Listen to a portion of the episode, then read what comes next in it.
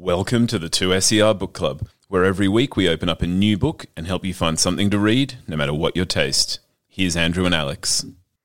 It is great to be here for another book club, and there are so many amazing books coming out. And just as I was ready to dive headfirst into 2021 with you, I was presented with the opportunity. So last week, the Victorian Premier's Literary Awards were announced. Laura Jean McKay, she is the winner of the 2020 Victorian Premier's Literary Awards. And I had a chance to speak with Laura about her novel, The Animals in That Country. So that's, uh, that's what I wanted to bring in for you today. This book is staggering. The Animals in That Country takes us north Jean is a guide in a wildlife preserve. Irascibly antisocial, Jean drinks too much, smokes too much, and picks fights online. Except for Thursdays, when she cleans herself up and looks after her granddaughter. Jean's son Lee may have done a runner, but he did leave behind gorgeous Kimberly, and Jean is fiercely protective of Kim, even if Kim's mum Ange has, well, little time for Jean. Jean and Kimberly love to plan for the day when they'll have their own wildlife preserve. They carefully scrapbook their ideas, even as the news warns them of an illness spreading in the south. Zoo flu has hit the southern states hard, bringing flu like symptoms, pink eyes, and the ability to talk to animals. Soon, the park must close their gates and quarantine themselves against the pandemic because who knows what the rescued animals will have to say about their captivity.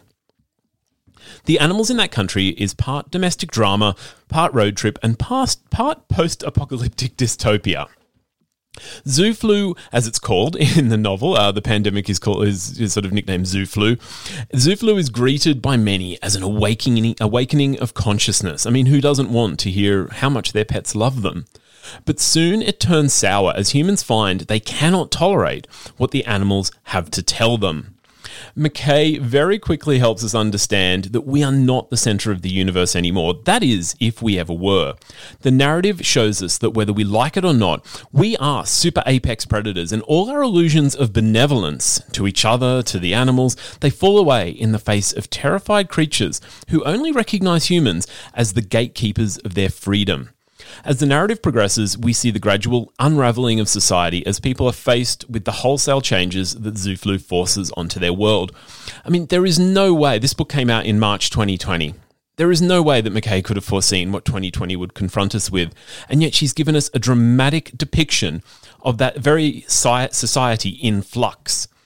The animals in that country poses a particularly sticky linguistic dilemma that seemed to me to resonate with all the shouty internet goings on that plague our lives.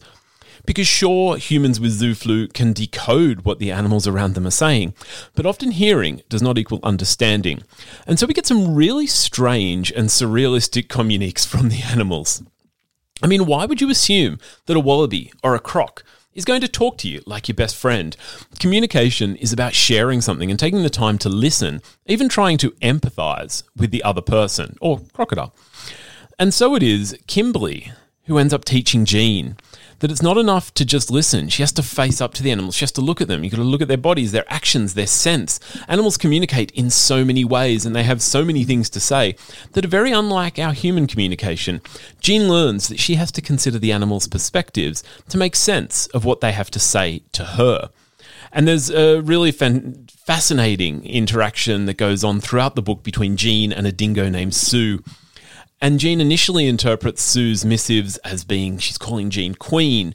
And then later she comes to understand perhaps it's mother, and that Sue is actually reaching out to her, inviting her to become part of her pack. And Jean has to learn to interpret this, to learn to empathize with Sue's position, not just what she wants to hear. Now, maybe I'm wrong, but how often do we ever do that day to day? You know, actually try to take another's perspective into consideration before we just keep talking ourselves? The animals in that country, it represents, I think, a dystopia for some, a utopia for others.